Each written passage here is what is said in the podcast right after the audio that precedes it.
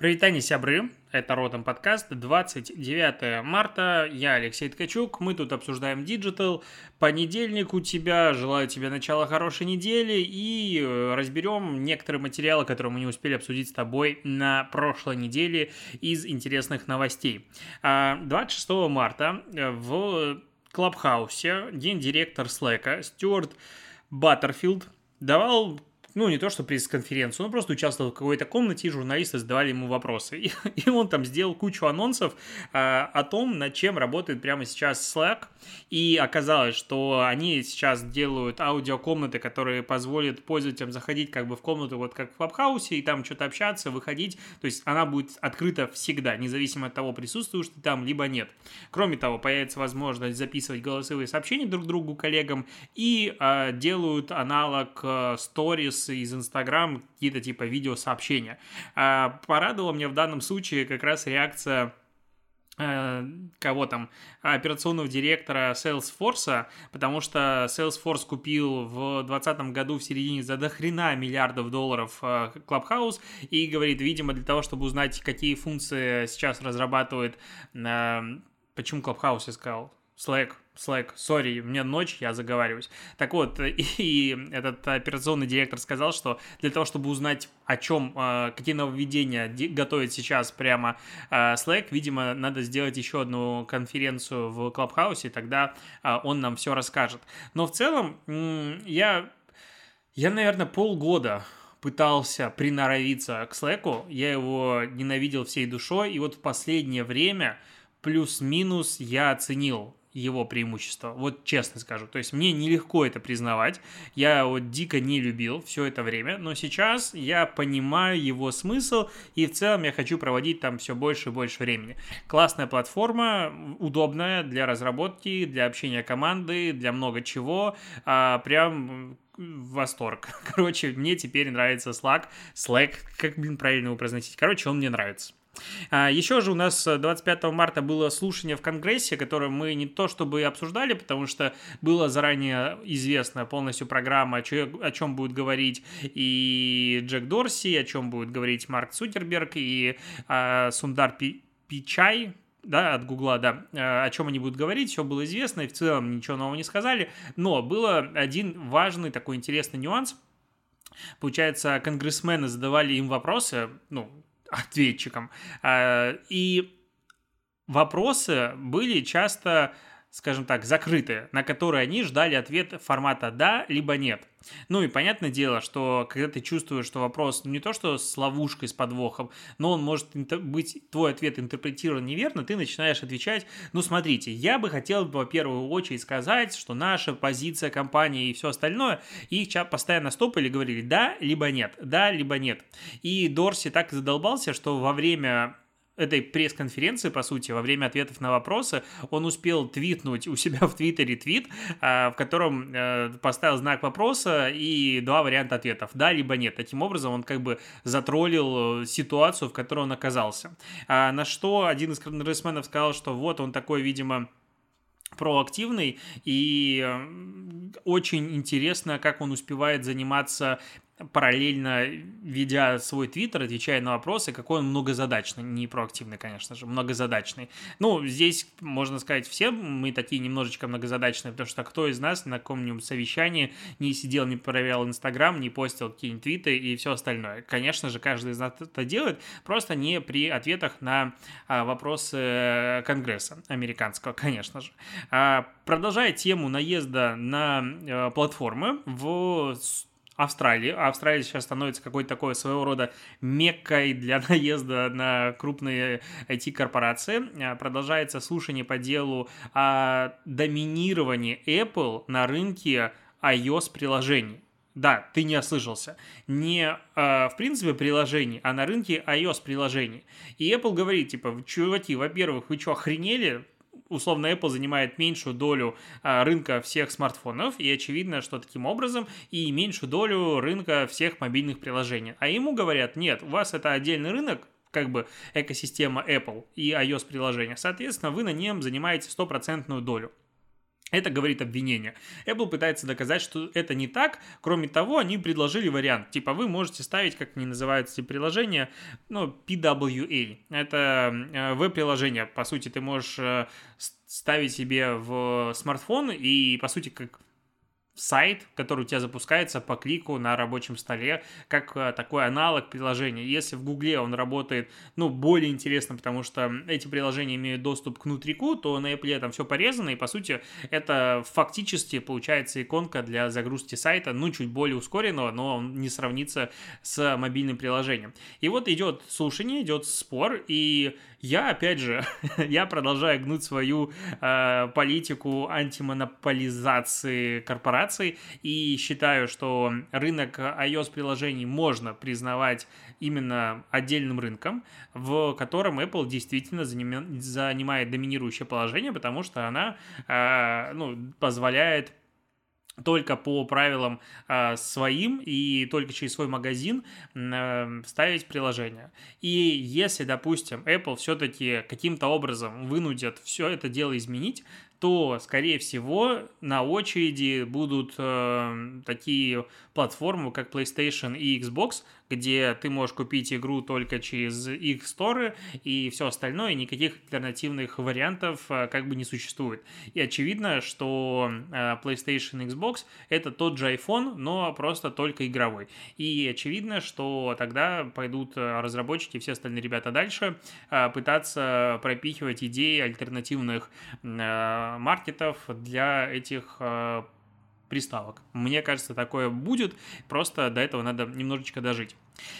Я тут прочитал пару интересных статей на моем любимом составе. А, я, короче, даже не знаю, как их комментировать.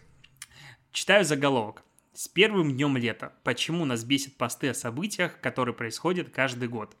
А, спойлер, ответа на этот вопрос как бы, ну, нет. То есть заголовок поднимает вопрос, почему нас бесят эти э, вопросы, но состав э, почти это кто? Angry Space, Николай Жаров, основатель платформы для модерации и реагирования в соцсетях, в колонке вот рассказывает, как ну, что делать с ситуативным контентом. Я очень люблю Angry Space, это реально классный сервис, но не совсем понимаю, почему основатель платформы, который занимается модерацией, пишет колонку про ситуативный контент. Этого я не понял, но, допустим, может, он в нем разбирается. А, прочитаю советы. Как составлять маркетинговый календарь в 2021 году. Я, кстати, почему-то очень не люблю людей, которые говорят маркетинговый календарь. Ну, маркетинг, от слова маркет. Я понимаю, что можно и так, и так, но так же, как кофе, оно. Ну, типа, да, это можно, но э, лучше от этого никому не становится. А, это мой маленький такой бзик. Итак, читаю, вот чего советуют делать ситуативными э, календарными инфоповодами. Не отказывайтесь от стандартных поводов, но обязательно изучите, как изменилось их восприятие. Например, у молодой аудитории есть запрос на празднование 13 февраля. Это праздник женской дружбы. Подумайте, как вы можете совместить День всех влюбленных и этот повод, предложив что-то полезное тем и другим. А... Спрашивайте свою аудиторию, что они думают о традиционных праздниках. Ищите новые инфоповоды, не зацикливайтесь на праздниках, которых не забудет написать каждый бренд. Тут поможет календарь Setters, где есть события на каждый месяц в году. Там вы найдете День сырных палочек, Всемирный день вечеринки и другие небанальные поводы вызвать эмоции у аудитории. Создавайте собственные праздники. Ну, что сказать. У меня есть одна как бы мысль на этот счет, очень простая. Ну, во-первых, я очень люблю, когда заголовок э, врет и не отвечает на вопрос. То есть, вот логично, мне кажется, в этой статье а, разобрать в, а, мнение аудитории, то есть не мнение маркетологов. Надо поздравить людей с типа праздником, не знаю, дуванчиков или какой-нибудь еще фигней, а людей, вот как они реагируют, как э, сравнить там статистику, как это влияет на продажи, и, в принципе, мнения, какие-то глубинники провести, ну, какая-то такая информация. Этого, к сожалению, в материале нет, то есть статья врет, я такой терпеть не люблю, фактуры никакой нет. Но э, еще ни один человек не отписывался от бренда, если бренд не поздравил его с 14 февраля. И вообще, когда, ну, Ситуативный контент – это одна из сложнейших вещей в социальных сетях, на мой взгляд, опять же, субъективный. И когда мы пытаемся не интерпретировать какие-то классные инфоповоды, вот, допустим, вот застрял этот корабль в канале, И это произошло, ну, там, неделю назад, условно. И вот в первый день об этом писать прикольно. Но когда я вижу сейчас мимасы э, в 25 раз, которые скидывают, меня, честно говоря, от этого тошнит. Ну, то есть надо понимать аудиторию свою, и понимать, когда я надо публиковать. Я об этом в лекциях, на курсах своих рассказываю. Но вот я календарь переверну, и снова 3 сентября, или там 4, 3, по-моему. 14 февраля, не знаю, 23 февраля, еще какие-нибудь праздники. И когда бренд какой-нибудь, который делает типа окна, поздравляет всех с Днем Защитника Отечества, желает всякой фигни, ты читаешь думаешь, и зачем? Ну, то есть, в чем смысл?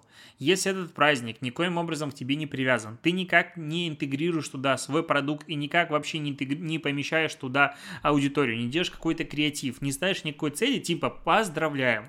Вот мой застройщик, он поздравляет меня с каждой буквально, ну то есть в, в Инстаграме у себя. У него сторис есть по поводу каждой рабочей недели, что желаю вам хорошей рабочей недели. С пятницы он меня поздравляет, он меня поздравляет с чем он меня поздравлял? С 23-м, с 8 марта и так далее. Это вызывает у меня что? Это у меня вызывает только негатив, потому что по какой-то причине у его отдела SMM понимаю, что это аутсорс, но как бы я же а, как обычный потребитель не буду соотносить того, что социальные сети ведут одни люди, а отвечает мне на почте другой менеджер. И вот когда я вижу, что с 8 марта меня успели поздравить, а смету мне переработать и скинуть почему-то полторы недели времени у них нет, вот начинается негатив. И очень часто такое может происходить. Поэтому лучший способ этого вообще вообще не делать. Ничего не изменится. Даже если подсчитать, сколько ресурсов надо потратить на создание какого-то дебильнейшего, опять же, а, инфо, ну, типа поста с поздравлением, а они почти все тупейшие, никому не интересны. А, ну, и зачем? То есть ты считаешь, типа, 5000 рублей давай потратим, зачем? Ну, чтобы что-то там сделать. Какой в этом толк? И вот реально, ты читаешь статью, э, я рассчитывал на какое-то объяснение, по сути, его нет. Потом там предлагаются какие-то э, кейсы, в которых типа бренды обосрались на поздравления. Допустим, там какой-то ресторан репостнул статью и добавил э, типа про что-то день э, влюбленных, все такое. Вот какая-то девочка, ну там девушка, мне не видно миниатюре, с каким-то мужчином стоит, типа, а, а вы влюблены, что-то такое. И девушка написала, типа, удалите, пожалуйста, этот репост сторис, это мой папа. И вот как бы такие вещи, конечно, они грустные, но глобально я всегда грущу, честно говоря, от этих э, традиционного трио гендерных праздников, да и в целом, когда это, не знаю, вот есть прекрасный праздник День Победы. Вот зачем брендам людей с ним поздравлять? Вот честно не понимаю. Ну, то есть и с телекой так поздравят. Аудиторию в соцсетях с большей части вызывает очень много дискуссий. Зачем провоцировать лишний раз? Зачем вот это все, какую- какую-то историю нести, которая тебя не касается? Ну, типа, опять же, вот ты делаешь какие-то услуги, ты центр секретарских услуг. Нафига тебя поздравлять э, с Днем России? Вот, и, и вот такие вот вещи. Этого много, вопросы есть, ответов по факту нет. В статье тоже ответов не находится, к сожалению. Такого много. Есть тут еще вторая статья, что делать, типа, как работать с блогерами. И тут э, доверяйте созданному контенту блогерами, стройте отношения с блогерами на долгий срок, не бойтесь микроблогеров, проверяйте каждого блогера, не бойтесь негатива в комментариях. Ты прочитал выводы. Ты читаешь это и грустишь, просто плачешь. Думаешь, нахрена люди потратили время на такие статьи. Ну, возможно, кому-то как бы надо я прям сильно в этом деле э, сомневаюсь. Что тебе еще рассказать? Тут Pringles с Revolution создали игровой стрим-блокбастер по сюжету Сергея Лукьяненко. По какой-то необъяснимой мне причине Сергей Лукьяненко представит как бестселлеров ночного дозора и дневного дозора, с тем учетом, что дозора есть ночной, дневной, сумеречный, новый, последний, и что-то еще, по-моему, пропустил. Ну ладно, по-моему, 5 либо 6 книг в этой серии. Кроме того, у него есть шикарный, да куча у него есть книг просто офигенных, ну прям много. И ночной, дневной дозор, ну, очевидно, не, не бестселлеры, как бы, ну, точнее, дневной дозор это просто вторая часть ночного дозора. Почему такое представление, не знаю, возможно, он сам попросил. Но просто звучит странно. А, и, короче, что они сделали? Они, как я понял, замутили игру, которую будет проходить стример, типа интерактивная какая-то такая игра, в которой стример должен будет вернуть Принглс, который украли, ну, это вот Лукьяненко написал сюжет, ее оцифровали, сделали вот какую-то графику, и таким образом стример какой-то большой, я, к сожалению, в стримерах не разбираюсь, он будет да, эту штуку проходить. И это первый интерактивный игровой стрим-блокбастер, так это называют. Ну, ты смотришь трейлер, и ну вот если сравнивать, это как какая-то игра, которая собрана на коленке, опять же, для того, чтобы просто была трансляция. А, наверное, это неплохо, потому что графика в целом достаточно дорогая, дорогое удовольствие. Но если смотреть в целом, ну, графика на троечку. Я бы сказал, это с натяжкой по десятибальной шкале. То есть здесь ничем не удивляет. В... Есть какие-то элементы прикольные, но в целом непонятно. Э, какой-то стимпанк в одном месте, в другом какие-то ловцы снов. И в, этом, в, этих штуках интегрированы чипсы Pringles, которые украли, и они типа, мы что, будем жить без Pringles? И ты просто чувствуешь натужность безумную. 2 э, апреля будет премьера мне очень интересно посмотреть, что там получится. Пока как-то мне не зашло, честно скажу. А, не с позиции меня как потребителя, потому что я ем Принглс с удовольствием, не с позиции я не сильно понимаю, как это будет работать. Ну, допустим, будет интересно, я возьму свои слова обратно и вообще без проблем. Но а, я просто помню, очень давно, очень давно была прекрасная игра браузерная Star Quake, в которую я рубился просто нещадно, это мне было лет, наверное, 15-16. И у игры было слишком много донатеров, очень богатых из Москвы, и очень мало, как сказать, видения того, что будет завтра среди ребят, которые занимались разработкой. Поэтому проект похерили, к сожалению, очень классно, до сих пор бы с удовольствием в него играл. Но э, в тот момент было ресурсов намного больше, чем мозгов, и они начали солить деньгами. Вот такое случилось. И заказали у Лукьяненко книгу про свою игру, чтобы он написал какой-то сюжет. Я, к сожалению, сейчас не вспомню, как эта игра называлась, точнее, как называлась эта книга. Я точно помню, что я купил, прочитал, у меня где-то у родителей дома валяется. Ну, такое себе. Вот прям такое себе. Такое ощущение, что когда писателя просят написать коммерческий заказ, коммерческий проект такой, получается, ну, не сказать, чтобы фонтан. И, а там было как бы просто компьютер, ну, точнее, мир будущего, э, ну, понятное дело, космос, и развернуться было где писателю-фантасту Лукьяненко. Здесь Принглс вообще непонятно, что получится. Я настроен очень как-то, ну, так себе пока. Пока так. А, Роскомнадзор тут передумал запрашивать паспортные данные при регистрации в соцсетях, причем он передумал это делать, примерно, в тот день, когда я записывал подкаст о том, что он все-таки будет запрашивать данные россиян паспортные. Но как он? Он не просто передумал, а заголовок гласит об этом.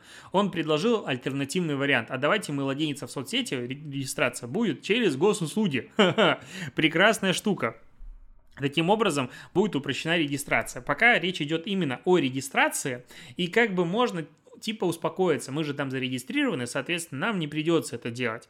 Но где есть регистрация, соответственно, дальше будет и авторизация всех пользователей через госуслуги, как будто бы это очень очевидный вариант. А здесь мне что интересно. Я вот в прошлый раз, когда мы это с тобой новость обсуждали, почему-то не подумал, сейчас думаю. Но вот как бы в целом а, идентификация пользователей которые могут там делать что-то мошенническое или что-то еще, глобально, ну, оно может быть каким-то образом упорядочит интернет. Потому что, опять же, если школьник, э, не знаю, если там вот, в принципе, онлайн-буллинг это может в целом остановить. Ну, то есть люди, дети будут думать, что они пишут, потому что знают, кто это такие. Ну, кто стоит за тем, что он пишет. Потому что вот эта вот мнимая анонимность очень сильно развязывает очень многим руки. И это очевидная история. Но э, я вот подумал, почему-то до этого я об этом не проговорил. Но у нас же не будет истории о том, что все пользователи России, когда регистрируются, обязаны регистрироваться через госуслуги, потому что весь остальной мир может регистрироваться без этого. Допустим, если признать, что платформы пойдут на уступки, в чем я очень сильно сомневаюсь. И вот есть условный Инстаграм, в котором можно зарегистрироваться из России в качестве пользователя только через госуслуги. Но что мне мешает взять VPN, взять что-нибудь еще и создать просто профиль из другой страны? И обойти госуслуги и заниматься тем, чем мне хочется. Да, это, возможно, будет чуть сложнее. Да, это, возможно, будут какие-то препоны. Но по факту кто хочет, а те люди, которые занимаются мошенничеством, кибербуллингом и так далее, это люди как раз самые мотивированные, у них больше всего энергии и желания, они смогут обойти эту историю без проблем. Соответственно, фактической пользы, ну, не так, чтобы сказать, и много получается, что как бы печально. Получается, что нас всех загонят в рамки регистрации через госусуде, просто чтобы было проще отслеживать, кто там что-то неправильно говорит в соцсетях, штрафовать, садить и так далее. А, это, это, вот это произойдет практически гарантированно. А, тут забавная история у Амазона случилась. Короче, Амазон что-то там выпендривался в соцсетях, в, Твиттере говорил о том, что какие мы классные, прогрессивные, как мы денег много платим э, своим работникам и все такое. И какой-то, это кто? Конгрессмен или... В общем, неважно, какой-то мужик взял, репостил, э, репостнул с ответом этот твит и написал о том, что плата рабочим 15 долларов в час не делает вас прогрессивным рабочим местом, когда вы разоряете профсоюз и заставляете рабочих мочиться в бутылке с водой. На что пришел а, аккаунт Amazon News в Твиттере и написал твит в стиле «Вы же не думаете, что у нас и вправду заставляют людей мочиться в бутылке, иначе у нас там более миллиона сотрудников по всему миру, здесь бы никто не стал работать и так далее». А история про мочу в бутылках достаточно популярна популярна, потому что водители, курьеры Амазона работают в буквально нечеловеческих условиях, у них жесткие графики жесткие KPI, и действительно они типа описывают бутылки, и были даже внутренние записки, просили сотрудников соблюдать гигиену и не делать этого, потому что участились случаи нахождения типа другими водителями в грузовиках бутылок с мочой, и это не клево. И, короче, а, но почему-то амазоновский твит решил, ну, точнее, человек, который это писал, решил исправить репутацию, написал, что это у нас как бы, это неправда, так не происходит. И ему отвечает скриншотами, буквально амазоновскими, и ссылками на статьи и все остальное, это получается очень большая история, потому что у оригинального твита там 3,5 тысячи ретвитов и 43 тысячи лайков сейчас. У ответа Амазона почти 15 тысяч ответов, 19 тысяч репостов, ну, то есть народ прям очень сильно это дело разнес, это обсуждается в СМИ, это обсуждается много где, мне интересно, что будет с тем человеком, который написал такую историю, он, скорее всего, мог и не знать, ну, то есть это обычный комьюнити-менеджмент, где пытаясь багрить негатив, точнее, отв... нивелировать негатив, и здесь мы э, переходим к такой важной теме, ну не то, что важной теме, опять же, мы ее с тобой неоднократно обсуждаем, когда странная ситуация происходит. Ну, то есть социальные сети для больших компаний и официальный аккаунт – это достаточно важный инструмент коммуникации, в которых общаться с аудиторией однозначно надо. Вот прям 100% с людьми общаться надо. Для этого люди приходят в социальные сети общаться с брендами. А, но почему-то так сложилась практика, что заниматься модерацией клиентским сервисом в социальных сетях от имени официальных аккаунтов зачастую доверяют людям, которые имеют наименьшее профессиональные навыки для этого. Ну, то есть, если, в принципе, посмотреть зарплаты на модераторов, там не бывает особо высоких. То есть, э, в целом туда идут э, зачастую начинающие специалисты, которые хотят набить руку, заработать, ну и дальше развиваться. Зачастую так. Не все, не всегда. Бывает разная ситуация, но в средней массе со мной сложно в этом деле спорить. И получается, что условно у Амазона может быть такая же история с большой долей вероятностью, что это отвечало там какой-нибудь стажер, просто начинающий специалист или просто модератор, который работает на минимальной ставке, а, и, и его один твит и экономия на его зарплате, неподготовленность, непонимание, о чем можно говорить, что нельзя говорить, обернется большим скандалом, большим негативом. Понятное дело, что Amazon этого не разорится, но глобально лучше от этого ему не станет. И, и вот экономия в одном месте на кадрах, а, а, ну, получается, большие репутационные выливается в большие репутационные, ну не то что скандал там или риски, но убытки, да. И вот эта история не самая клевая. Так, еще в конце про похоронную службу ритуал.ру. Нестандартный такой переход, вот. Короче, это опубликовал по какой-то причине, как его, беспощадный пиарщик, скорее всего, это был такой посев, и через них просто засеяли ролик, чтобы об этом начали писать. Не потому что рекламу не то, что не отмечают, они говорят о том, что у нее их особо нет, при этом рекламу продают без проблем. И свое мнение тоже продают вообще легко. Короче, рекламный ролик на тему ритуальных услуг. очень такая непростая тема для, на мой взгляд, рекламы.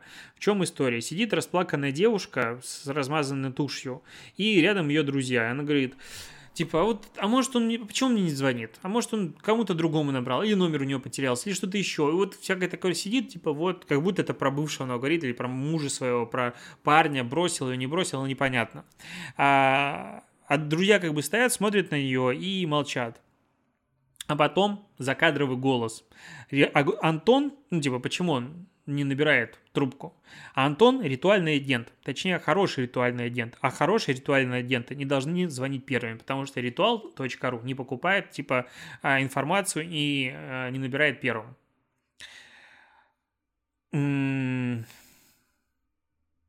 Какое-то такое странное у меня послевкусие, потому что я понимаю, что, ну, как бы рекламировать такие вещи, наверное, надо заранее, чтобы ты знал, просто ну, понимал, куда обратиться.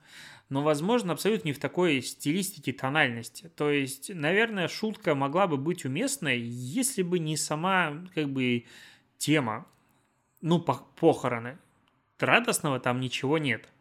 И, к сожалению, относительно недавно э, пришлось с этим столкнуться. И ты просто понимаешь, что там, ну, развод на разводе, но не то, что ты не хочешь с этим ничего делать. Ты как бы вот это такая меньшая из проблем, просто сделайте все хорошо.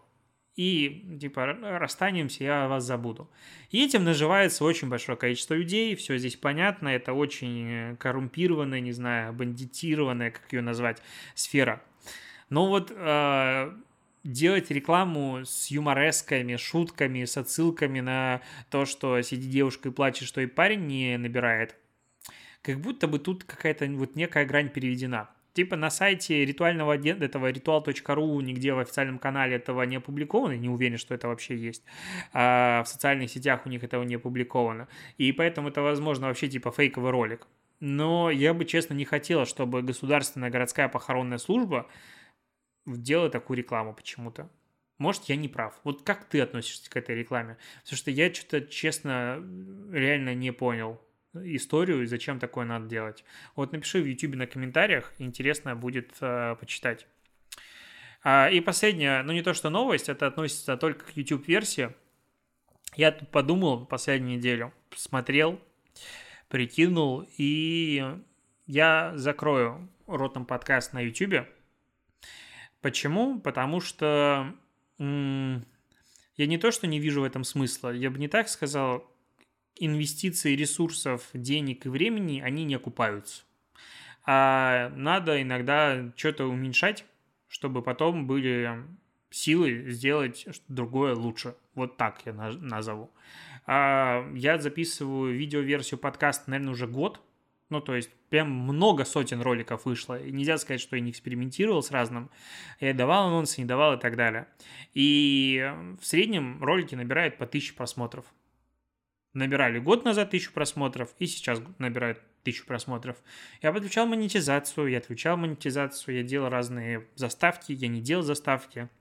Я делал заголовки оптимизированные под поисковой трафик, не делал заголовки под поисковой трафик оптимизированные. Мы что-то прописывали, теги не прописывали, но в любом случае не меняется статистика. И если не меняется статистика, значит, надо просто сосредоточиться на аудиоверсии подкаста и заниматься в большей степени им. Потому что, опять же, видеоверсия подкаста, когда ты пишешь в одно лицо подкаст э, в одну дорожку без стопов, без ничего, очень сложно концентрироваться. То есть, если ты пишешь аудио, тебе намного проще управлять микрофоном, управлять компьютером и все остальное. И даже можно футболку одну и той же сидеть, как обычно, а не менять их чаще, чем, а, короче, надо для кадра. Вот, поэтому а, выйдет этот подкаст 29 марта, 30 31 ну, я решил закончить март. И дальше видеоверсия подкаста Ротом перестанет выходить. Будет подкаст выходить только на аудиоплатформах классических. Это Apple, Google, Яндекс, Spotify, если у тебя вдруг не русскоязычный профиль, а из-за границы ты, допустим, Spotify слушаешь, то там слышно CastBox и все-все-все остальные, где, короче, только можно. Ну, стандартно это Apple, Google, Яндекс. Вот, там можно будет слушать подкаст. А, почему так? Опять же, потому что уходят сюда силы, ресурсы, время никак это не растет. То есть, если бы была какая-то динамика, вообще не проблема. Я готов все время заниматься чем-то развитием, когда я вижу, э, ну, какой-то перспективность этого направления. Если этого нет, ну, надо что-то с этим делать. Год теста, мне кажется, достаточное количество времени для того, чтобы понять, что Видеоверсия подкаста в таком формате не существует. Если заниматься намного более активно, тратить время на обложки, тратить время на большее количество монтажа, вырезать речь и все остальное, то да, это будет интереснее. Но, к сожалению, ресурсов на это попросту нет. Этот подкаст э, ежедневный, который пишется в реал-тайме, и так он и был задуман. Такой наколеночный продакшн. Наколеночный продакшн на YouTube не нужен. На этом буду заканчивать. С YouTube пока как бы временно все. Есть идеи, чего делать, какой контент отдельно для YouTube. И мне кажется, что просто лучше вместо 20 таких роликов, которые ты можешь точно так же прекрасно послушать в аудиоформате, а, делать несколько интересных, а, классных роликов, а, полезных на YouTube. Это будет всем более эффективно. Спасибо, что дослушиваешь. Увидимся пару раз еще с тобой в YouTube. Услышимся дальше, как обычно. Пока.